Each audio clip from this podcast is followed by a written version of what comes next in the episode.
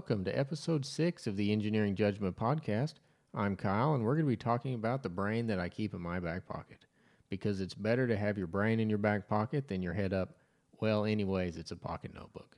I'm a huge fan of both paper and digital notebooks in general. I've been carrying a pocket notebook with me every day for around seven years now. As an engineer, I get lots of questions and little things to do or follow up on as I walk around at work.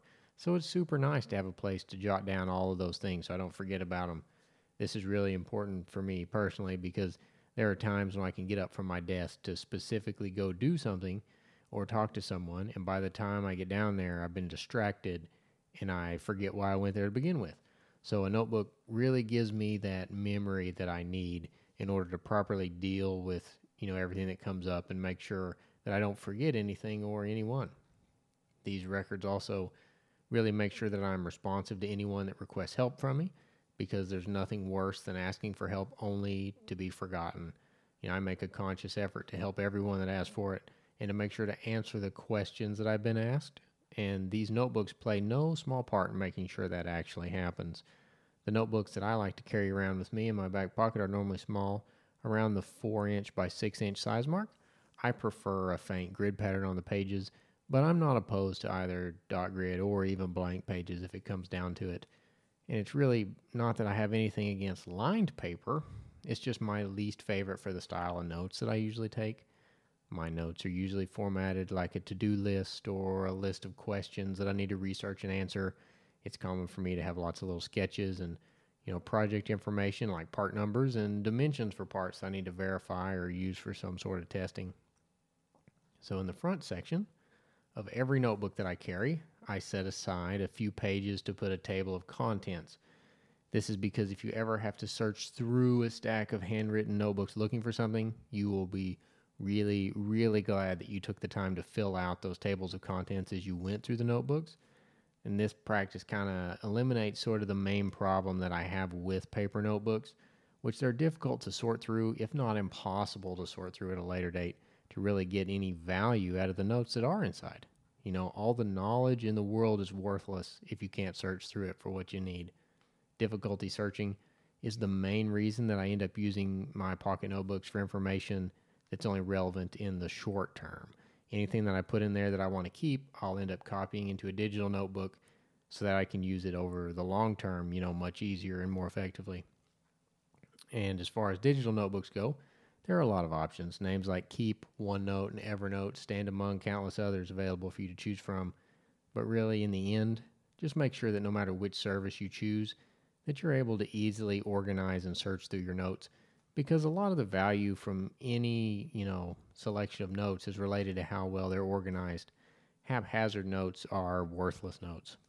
So just make sure that you take the extra time required to keep everything on track no matter how you choose to take notes, whether it be, you know, on paper or digitally. When I first started carrying around a notebook, it was just some cheap office supply store pad that was in the supply cabinet at work. It had thin wire bound lined pages that were perforated, and the whole thing flipped open vertically.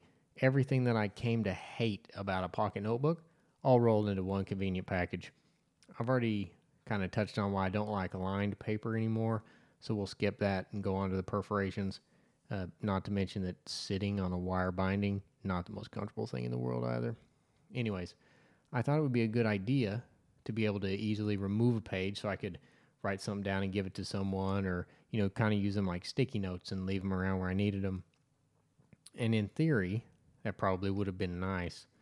But what I found out in practice is that since I constantly have mine in my back pocket um, and I just used it so much, the pages would begin to tear out on their own.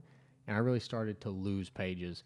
So after, I don't know, around a dozen pages fell out of this cheap notebook when I didn't want them to, I ended up switching to a Field Notes brand little pocket notebook. I ended up carrying that kind of notebook around for quite some time because the books are soft enough to, you know, easily put in my pocket and the pages stayed securely in place. They're just they have a few staples along the binding to really you know keep everything in place. Nothing's perforated, so you're not going to lose anything like with the cheap notebooks that I had. The main complaint that I had with them though is that they just didn't have enough pages for what I use them for. And they're rather pricey for how often I was going through them. So I ended up, you know, trying to order a few other brands online that had all the qualities from the field notes that I liked.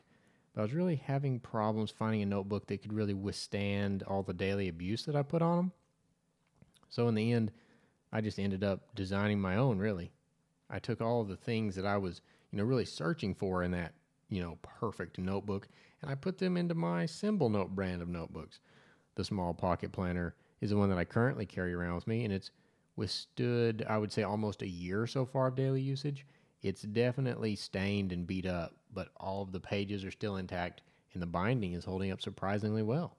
You know, these little symbol note pocket planners are made and bound just like a regular paperback book would be. So I found that they tend to be a little bit more resilient than those cheap notebooks I tried in the past. At least they have for me so far. Again, these are my personal line of notebooks.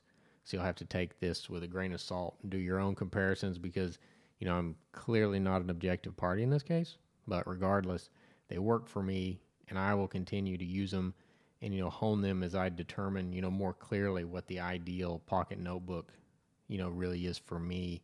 If you are interested in check them out, I'll put a link in the show notes on the website. And you can also just search like Amazon for Symbol Note Pocket Planner and they will show up. I've designed three variations so far, so you get to choose between grid, dot grid, and lined pages to suit your personal preference. If you end up picking one, please let me know what you think of them so I can try to make them even more useful in the future, not for, you know, only myself, but for everyone.